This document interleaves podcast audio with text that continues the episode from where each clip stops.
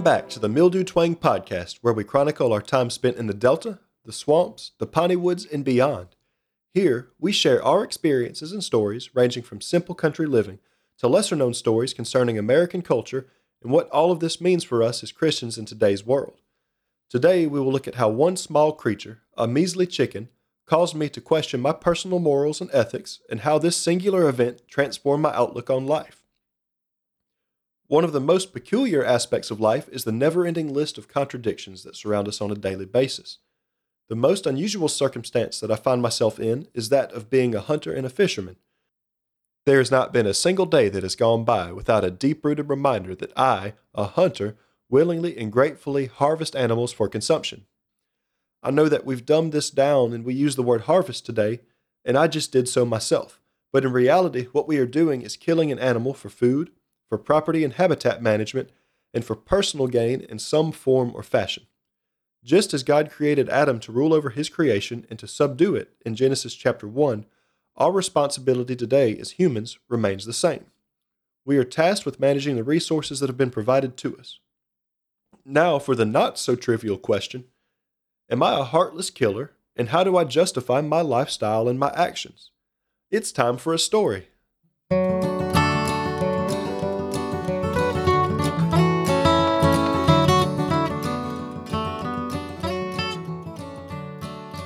I attended elementary school in a little town called Kirkwood, Missouri, just outside of St. Louis. How, then, you might ask, does my accent sound like I was raised in the middle of the woods in rural who knows where? My family originates from the Mississippi Delta and the northeast rural towns outside of Tupelo. This fact has shaped my life in its entirety, and while I still retain a slight Midwestern accent when I get anxious and upset, I have been fully vetted into Southern living with my family, and rightfully so. You may or may not be aware of the fact that St. Louis has occasional supercell thunderstorms that roll through, as does all of the Midwest located in Tornado Alley. Dixie Alley, which runs through the southeast, is similar, and tornadoes are a regular occurrence everywhere I grew up. As a young boy, I grew to be so scared of tornadoes and hurricanes that I couldn't control my emotions. This was largely a result of having watched the Twister series of movies depicting storm chasers in all of their brave glory going out to chance death. These movies, along with the occasional supercell which rolled through, shifted my young mind into a frenzy, and there was not a day that would go by in which I would fail to ask my parents if there was rain predicted in the forecast. I had a bad case of what they call lilapsophobia, that is, a fear of tornadoes and hurricanes. This fear grew so great that I was ultimately sentenced to one on one counseling in school. On my first and only day of counseling, I was brought in and asked what exactly my fear was and what might have brought this about in the first place. We talked about my issues as we bonded over a game of Don't Break the Ice. In this game, players use small plastic mallets to hammer out blocks of ice in order to save fake penguins which are standing on a game board. I decided right then and there that I was not going to be a penguin falling through the ice, but rather that counseling was over for me and that storms would not knock me over from that day forward. But I was in no way, shape, or form going to miss chess club again just to hammer on some plastic blocks. I failed to mention earlier that I was a star student bona fide nerd, and I participated both in the math club and the chess team. I never did attend another counseling session, and my fears, while they did not fully subside, were temporarily suppressed. That is, until we moved to Mobile, Alabama, and I learned that in addition to tornadoes, we also have the privilege of riding out hurricanes every few years. To this day, having moved in 2003 to the outskirts of Mobile, my fear of storms does persist. However, it is this fear that proved to me the value of a single life and the measures that I was willing to go through to save it. Hurricane Sally blew through in 2020, less than a year after I was married to my lovely wife. In order to please her early on in my marriage, I ate my words of never owning livestock and I built a beautiful chicken coop that would rival the Greek Parthenon. No, it was just a disheveled and repurposed shed from my parents' house used to store garden implements and motor oil. Nevertheless, to the dozen chickens we bought and raised in our garage, this coop was a mansion. Sally hit with fervor close to midnight, and I was not ready for the outcome. You see, we have a house that sits down low on a hill, and there were a dozen large water oaks ready to topple like a house of cards. Our house, being lower than the surrounding trees, and me having recalled the physics and math equations I learned in my engineering school days, would be in for a world of hurt should the storm prove to be more than those brittle trunks could handle. Around midnight, we lost power, and my once resolved fear of storms spiked worse than ever before because now I had a wife to take care of, a house to protect, a dog to watch over, and a flock of chickens, all in the path of that terrible storm line. My childhood fears kicked into overdrive, and time stood still for the next eight hours. It was an hour or so before sunrise when an awful crash took place, and I knew that we had at least one large tree down, if not more. Without hesitation, I grabbed my big mag light and cracked the back door, only to see a flurry of leaves and debris flying through the air. There was no telling what had fallen and what was taking place amidst all the chaos. There was, however, one interesting fact that I just couldn't shake. From midnight on, I heard a distant echoing call over the swirling wind. It sounded like a cross between a screaming banshee, for those of you who appreciate Irish folklore, and that of a love drunk rooster crowing to his heart's delight. A banshee, you see, is a female spirit in Irish folklore who heralds the death of a family member, usually by screaming, wailing, or shrieking, and I was praying to God Almighty that this was not the case. The only comparison to the intensity of that sound was that of a gobbler turkey, lovesick with lust, hammering away on the limb. Shortly thereafter, the turkey's intensity and focus on a mate would be the end of him, and I was hoping we wouldn't end up like that. At daybreak, the wind let up slightly, and I was able to begin assessing the damage. There were countless trees down, and yard debris, trash, and roofing shingles littered the neighborhood. Out back on the hill, I had no visibility to the chicken coop, as the biggest water oak in the yard had split 30 feet from the ground, the top crashing across the chicken run right on top of that ugly old coop. As the wind died down, the crowing continued, and it became crystal clear that our prize rooster had been up all night crowing at the howling wind. Grabbing my boots and my raincoat, I made my way up the hillside in the backyard to make sure the chickens were all accounted for. Much to my dismay, the coop was under the center of that 38 inch diameter water oak, and there were only three chickens out walking around. So began Operation Chicken Picking. I went back inside, grabbed my wife, and geared up before we cut our way through the branches of that oak on a mission to save all of our little feathered babies. After catching the first three and having cut into the wall of the coop with a dull sawzall, we counted one rooster and ten hens, with one hen still on the run. What should have been the end of Operation Chicken Picking became a search and rescue emergency as the last hen was not yet found. I believe she was under that water oak trunk, and I could not resist the urge to risk my life and crawl under the coop to check. Despite knowing that there would be a massive trunk teetering inches above my back, I made the decision to push forward and look for a $2 future fried chicken dinner. After some searching, I found her wedged between the crushed coop walls and the welded wire fence beneath the oak trunk.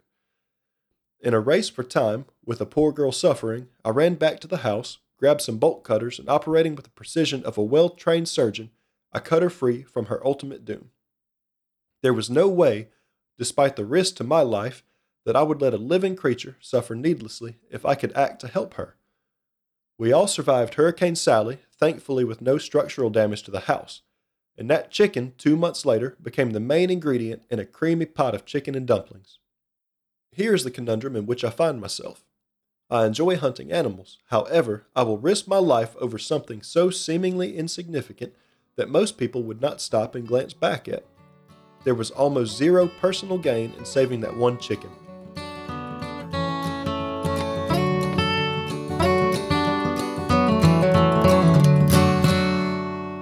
Let's dig into the meat and potatoes of the circumstances. As a hunter, I pride myself on the ability to track, kill, process, and cook wild game. I love the challenge that presents itself, and my desire to outwit my quarry is never ending. Many of those around me perceive this mindset as disrespectful, and I have been in many debates about my love for hunting and how I'm merely wasting a life.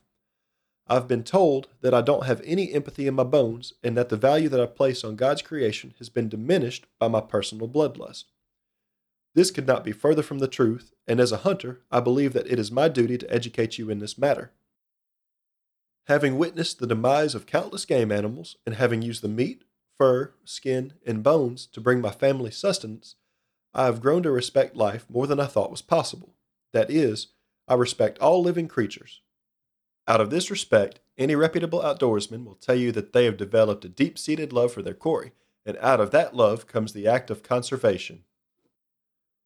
When analyzing the North American game animal populations and investigating the history of our wild lands, we learn that hunters are the primary driving force behind the preservation and rehabilitation of our once endangered deer herds, turkey populations, decreased quail and waterfowl numbers, and almost extinct bison population.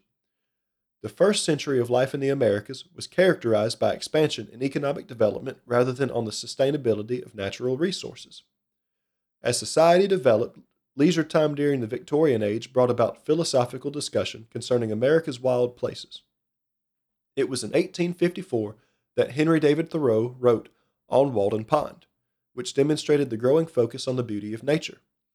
One passage states, I went to the woods because I wished to live deliberately, to front only the essential facts of life, and see if I could not learn what it had to teach, and not, when I came to die, discover that I had not lived.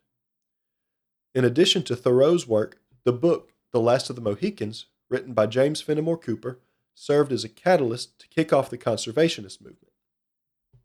The father of modern conservation was the great U.S. President Theodore Roosevelt.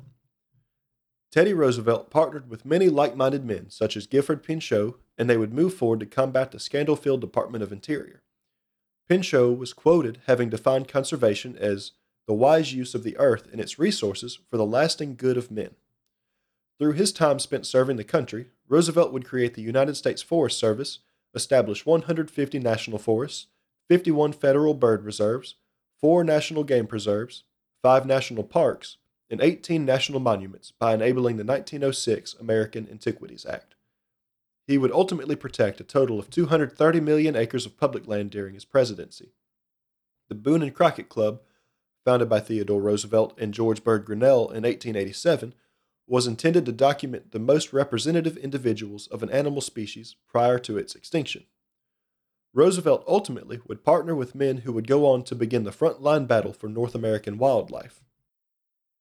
Over the years, there have been enormous conservation efforts led by hunters and outdoorsmen, which have served to save and increase populations of game animals. The Pittman Robertson Act, also known as the Federal Aid and Wildlife Restoration Act, was approved by Congress in 1937. This act taxes sporting arms, ammunition, and archery equipment at 11%, and it taxes handguns and fishing equipment at 10% in order to fund the selection, restoration, and improvement of wildlife habitat and research, as well as to fund hunter education programs and public shooting ranges. This act requires that money spent on license fees be used directly for that state's game and fish department. More than $14 billion has been raised through this act since its formation through the federal duck stamp, formerly the migratory bird hunting and conservation stamp, for every dollar spent, 98 cents goes to purchase vital habitat and to acquire conservation easements within the National Wildlife Refuge System. Almost 6 million acres of habitat have been conserved since 1934 with these funds. As a quick sidebar, according to North American whitetail, not a single species that has been designated as a regulated game animal or sport fish in the United States has ever gone extinct. This fact alone has proven that we, as hunters and conservationists, are having a tremendously positive impact. But what is it that we do different here in North America? Today, the North American model of wildlife conservation is the world's most successful system of policies and laws to restore and safeguard fish and wildlife in their habitats through sound science and active management. This model includes the United States and Canada. While I have heard many great outdoorsmen discuss this model, I've never before looked up its primary principles until now. It turns out that I am in full agreement of these principles already, as I have been brought up by an outdoor loving family. They taught me well. The principles are as follows 1. Wildlife resources are conserved and held in trust for all citizens. 2. Commerce in dead wildlife is eliminated. 3. Wildlife is allocated according to democratic rule of law. 4. Wildlife may only be killed for a legitimate, non frivolous purpose. 5. Wildlife is an international resource. 6. Every person has an equal opportunity under the law to participate in hunting and fishing. And 7. Scientific management is the proper means for wildlife conservation. Hunters spend enormous amounts of resources on licenses and fees nationwide supporting state and federal programs which aid conservation efforts, law enforcement, population studies, and more.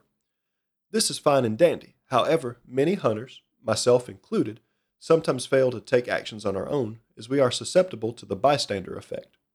This means that when there are several observers present, the pressures to intervene do not focus on any one of the single observers. Instead, the responsibility for intervention is shared among all the onlookers and is not unique to anyone. As a result, no one helps. This means that we all see the need to act, but we assume that those around us are already taking action, and we excuse ourselves from aiding due to the belief that what is needed is already being done. I charge you all with studying local conservation efforts and looking towards the future of preserving the species you enjoy chasing within your immediate operating area. This may be through improving private land habitat, serving in local conservation based organizations, and continuing to support your state's DNR programs. This year, I have focused on wood duck habitat management on a small parcel of land that we hunt by building wood duck boxes. We are also implementing controlled burns and managing a pine plantation to restore the area back to a natural state. Small actions can lead to tremendous effects if we all work together towards a common goal. If, as a hunter, you can kill without regard for the animals that you were chasing, you might need to reevaluate your actions and your intent. I'll be the first in line to fight for the game animals that I love, and I consider myself to be as much a part of their lives as they are a part of mine. When a duck is wounded on the water, you better not get in my way, because I have been proven to chase them down, swimming up to a quarter mile to retrieve winged divers so they would not go to waste. I'm sorry if you happened to be in an adjacent blind on that day, but I sure hope you got a kick out of watching me suffer. As of the past Wednesday night at church, my reputation has been founded in that I am a better retriever than any number of tracking dogs and retrieving dogs alive today. I have spent the night in the woods more than once tracking a wounded deer to ensure that it is recovered and utilized to the fullest extent possible. I crawled into a smashed chicken coop during a Category 2 hurricane to save birds that had no control over their surroundings. The Lord God has charged us to rule over and take care of His creation and I will do so in a way that will bring him glory and honor all the days of my life. That singular chicken proved to me how far I will go to protect his creation. As for being a heartless killer, you should know by now that my heart belongs to the animals that I so dearly love to hunt. I will fight to conserve them with every breath that I take while I enjoy the bountiful harvest that awaits. I do not owe it to anybody else to justify my actions or to explain my reasoning. What I want you to understand is that I am now and always will be a hunting conservationist. For the record, my fear of stormy weather has not subsided, as evidenced by my response to the tornadic conditions and massive storms we had last week. I didn't sleep the entire night while the storm front was blowing through. However, I look to the Lord to manage this fear now, as His power over the storms of life are evident in Mark chapter 4 and chapter 6, when Jesus calmed the raging seas. I sure hope that you've enjoyed this week's episode. I have listed all of my sources in the episode description. Here is a personal shout out to North American Whitetail, NC State's College of Natural Resources, the U.S. Fish and Wildlife Service, the National Park Service, and the Association of Fish and Wildlife Agencies for publishing articles that were used to write this show. Please take a look at the links to their articles in the show description below. Things are slowly coming together with the audio future podcast planning, and outreach goals. You may have noticed minimized background noise in this episode versus episode 1. Thanks to the School of Hard Knocks, post processing is going to become more and more effective as we venture through these stories together. This week alone, I have learned how to set the quote, quote, loudness factor of a podcast, how to post edit background noise, and how to bang against my desk when I failed at recording and had to re record over and over again. I now have a multi channel audio interface up and running, and in the near future, we will be updating our podcasts with guests and friends on board for storytelling. Tune in next week for more. And if you have any questions or comments, please reach out via Spotify Podcasts or Apple Podcasts, and please follow us and rate us as we grow. Love in Christ, Jay Caldwell.